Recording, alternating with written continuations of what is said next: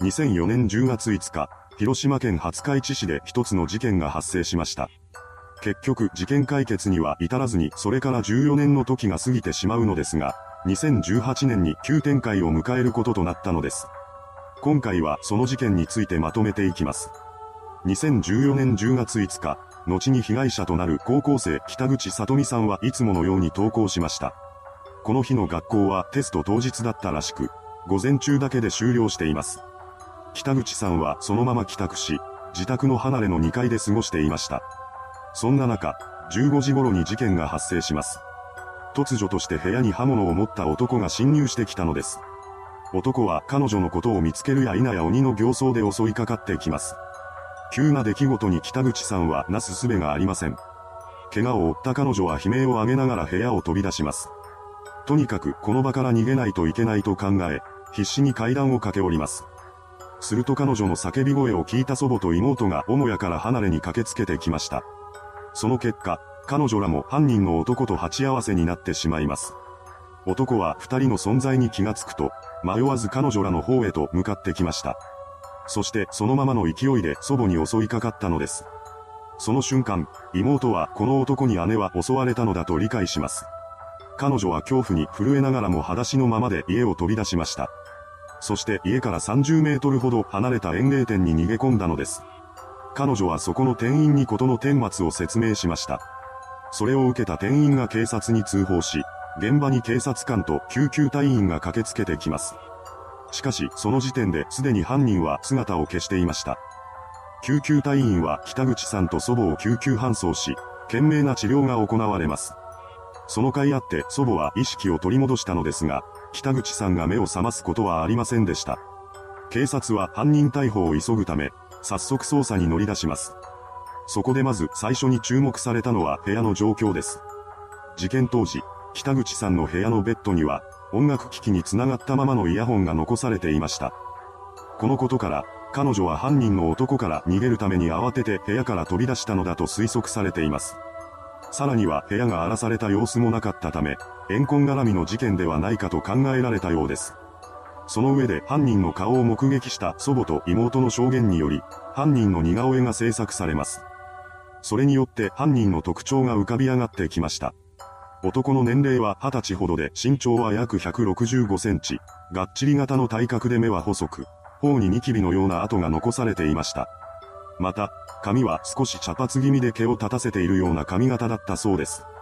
その他にも、犯行時に男が履いていた靴がダンロップ製運動靴の26から27センチであったことが現場に残された足跡から判明します。さらに、犯人のものと思われる指紋と皮膚片が検出されました。それは北口さんの爪に残されており、おそらくは男と争った際に引っかいていたのだろうとされています。そのようにして現場検証によって得られた情報以外にも、事件後に北口さんの父親が開設したブログに複数の情報が寄せられました。それは事件当日の目撃情報で、内容としては、不審なバイクを見かけた。慌てて逃げる若い男を見たなどといったものだったようです。そうして事件発生からそれほどの期間をかけずに多くの情報が捜査本部へと集められます。誰が見ても捜査は順調に進んでおり、犯人逮捕までは時間の問題だと考えられていました。しかし、その考えはあっけなく打ち砕かれます。これだけの情報が揃っていたのにもかかわらず、その後の捜査は一向に進展を見せないのです。それを受けて事件から約3年半後の2008年3月には、犯人逮捕につながる有力情報の提供者に最高300万円の懸賞金を支払う捜査特別報奨金制度対象事件となりました。ですが、それでもさらなる有力情報が入ることはなかったのです。結果的に事件発生から14年が経過しても解決には至らず、未解決事件として知られるようになっていました。そのためネットの掲示板やテレビ番組でもたびたび話題に上がり、様々な憶測が飛び交うこととなります。14年もの間全く進展を見せなかった本事件ですが、2018年に発生した別の事件がきっかけで急展開を迎えることとなりました。2018年4月3日、土木工事会社に勤務する当時35歳の男性、鹿島学が打ち合わせで返事をしない同僚に腹を立て、蹴りつけるなどといった行為に及びます。その姿を目撃した通行人が警察に通報し、駆けつけた警官は鹿島に任意での取り調べを求めました。彼はこれに応じるのですが、ここから14年前の事件は動き出します。任意捜査の中で警察は鹿島の指紋を採取し、それをデータベースに照合しました。その結果、とんでもない事実が発覚します。なんと、彼の指紋が14年前の事件現場で採取された指紋とほぼ一致したのです。これを受けた捜査員は鹿島の DNA も採取し、北口さんの爪の間に残されていた皮膚片と照合します。その結果は完全に一致するというもので、この瞬間に疑惑は確信へと変わりました。そうして14年越しに決定的な証拠が集められ、ついに犯人逮捕へと至ったのです。逮捕された男は鹿島学という人物で、事件当時は21歳でした。彼は山口県宇部市内の家で両親と共に暮らしており、十数年前から知人の紹介によって土木工事会社で働いていたそうです。そんな鹿島は仕事熱心な男だったようで、仕事を休んだことは愚か、遅刻すらしたことなく、職場の人からの評価も高かったと言います。逮捕される前日もいつものように出勤しており、特段変わった様子は見せていませんでした。そのため彼が14年前の事件の犯人として逮捕されたと聞いた周辺人物らはとても驚いていたそうです。その一方で、以前から鹿島に恐怖を感じていたという声も上がっています。そう証言したのは彼の同級生で、その人物によると鹿島は二面性を持っていたというのです。何でも、普段の彼はおとなしいらしいのですが、急にスイッチが入ったかのように人格が変わることがあったそうなのです。鹿島が友人らと共に乗っていた車が誤って猫を引いてしまった際、友人がショックを受けている中で彼だけは嬉しそうに喜んでいました。そのテンションの上がりようは異常で、よっしゃと言って騒ぎ立てていたのだと言います。その姿は狂気に満ちていました。そのようにして異常性が見え隠れする鹿島ですが、事件当時はどのような状況にあったのでしょうか。ここからは彼が犯行に及ぶまでの流れと動機などを見ていきましょう。鹿島は地元の私立高校を卒業した後、長門市のアルミ加工会社に就職しています。そこで真面目に働いていた彼でしたが、事件前日に寝坊してしまい、起きた時には出勤時間を回っていました。鹿島は、このままでは怒られてしまうと考え、原付バイクに乗って寮から逃げ出したのです。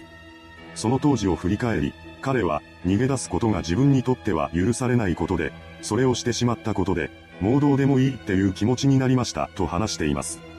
そうして寮を飛び出した鹿島は東京に行くことを決めました。道の途中でホームセンターにより、方位磁石とナイフを購入します。方位自身は東京に向かうため、ナイフは野宿する時に使えると思ったからでした。その後貯金約20万円を口座から引き出し、その日は友人宅に泊まっています。そして翌朝、再び原付バイクに乗って出発しました。しかし、それからほどなくして車を走らせていた両親と出くわしてしまいます。鹿島を見つけた両親は声をかけてくるのですが、彼はその呼びかけを無視して逃走しました。しばらく原付バイクを走らせ、両親がついてきていないことを確認すると近くの川に携帯を投げ捨てます。その時に彼は、もう上に戻らないと心に誓ったそうです。そして東京へと向かうため、方位自身の針を頼りに東へと向かっていきます。気がつくと鹿島の乗っているバイクは広島に入っていました。時刻は昼過ぎ、彼はテストを終えて下校中の女子高生たちを見かけます。そんな子たちを前にして鹿島は次のような思いに駆られました。もう捕まってもいいから女の子に乱暴しよう。そしてそう考えた彼の目に留まったのが数時間後に被害者となる北口さんだったのです。鹿島は帰宅する彼女の後を追い、自宅を突き止めます。しばらく外から様子を伺っていた彼でしたが、ついには犯行を決意し、北口さんが寝ていた家の離れへと侵入。そうして事件が起きてしまいました。犯行後の鹿島はすぐさま原付にまたがり、東京方面へと逃走しています。